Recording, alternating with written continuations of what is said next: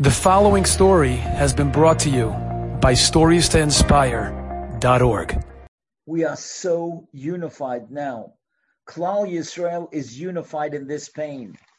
Do you know there is a Gemara in Yevomos Samach Aleph Amar Aleph sixty-one A, and it tells us, Klal Yisrael Adam Atam, you are like one person. And what does that mean, we are like one person? Rabbi Meir Shapiro explained it. We are different than the Gentiles in the world. If something would happen in Winnipeg to a Gentile fellow, would somebody in Ottawa care? If something happened in Montreal, would somebody in Toronto care if it happened to another Gentile?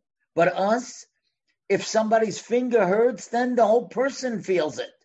If somebody's foot hurts or he's got a toothache, the whole person feels it. Adam Atem, Klal Yisrael is like one person.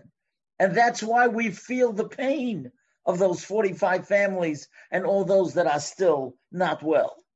I want to tell you a story. You're not going to believe this. One of the boys that passed away was a twenty-two-year-old boy. His name is Yossi Kohn. He comes from Cleveland, Ohio. But his family is sitting Shiva in Lakewood. His mother is sitting Shiva in Lakewood. She lost her husband in a car accident fifteen years ago. She has gone through very great difficulties. And now her son, her twenty-two-year-old son, passed away in their own. And listen to this. A dear friend of mine, Zev Pass, who went from Detroit to Cleveland, to Lakewood to pay a Shiva call because he knew the family, he knows the family. You know what he told me?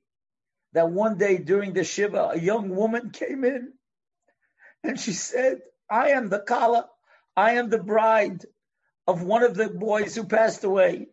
The boy was a twenty-two-year-old boy, Menachem Knoblowitz. He said, he was my Chatan. We just got engaged.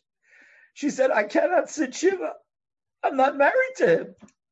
But I came to give comfort to those who are sitting Shiva. Could you imagine? A woman who lost her chatan. They just got engaged a few weeks ago. And because she can't sit Shiva, she's feeling the pain of those that are sitting Shiva.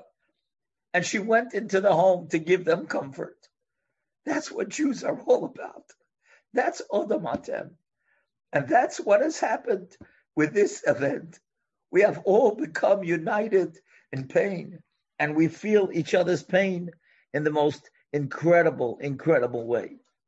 There was a woman many years ago who had a husband, a young man, early forties, who was very sick. And he needed a very serious operation. And so the doctor who was going to operate called the wife in. He said, listen, it's a very serious operation. I'm afraid. I'm afraid he could die on the table. You need a higher authority than me to say that I should do this operation. So, of course, what he meant was that she should go to a doctor in a bigger university or a bigger hospital. But she heard the word higher authority. Who's the greatest authority? Rav Moshe Feinstein. So she decides she's going to go to Rav Moshe Feinstein to ask him about the operation. The next day, the doctor calls her. He said, did you uh, get a hold of a higher authority?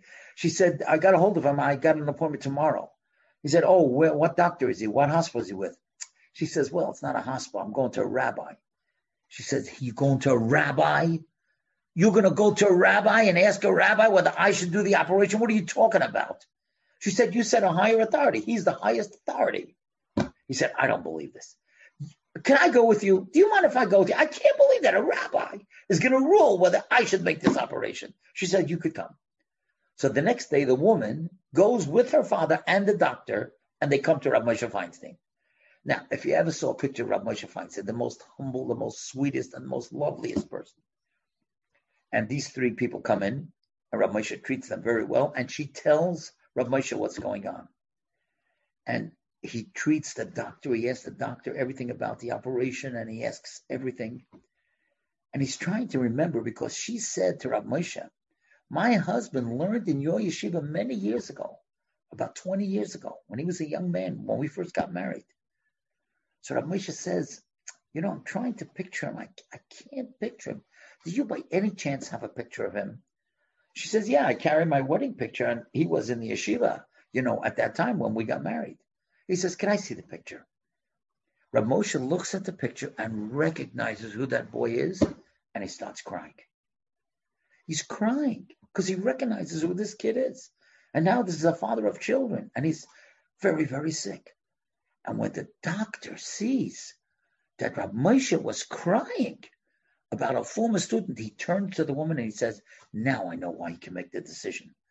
A rabbi who could cry about a former student, God's going to give him the wisdom to give the right answer. And listen to what Rav Moshe said. Rav Moshe said he should have the operation, but he should make a Kabbalah. He should undertake something. And what should he undertake? To say brachas out loud so that people should say amen. And he should have other people say brachas out loud so he should answer amen. You know why? Fasten your seatbelt. Listen to what Rav Moshe said. Amen, aleph mem nun, is equal ninety-one.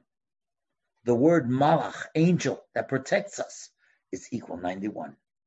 He said every time somebody says amen, or you say amen, you create an angel that's going to protect you. That's what we need. We need malachim to protect us. That's what we need. Enjoyed this story? Come again. Bring a friend. stories to inspire dot org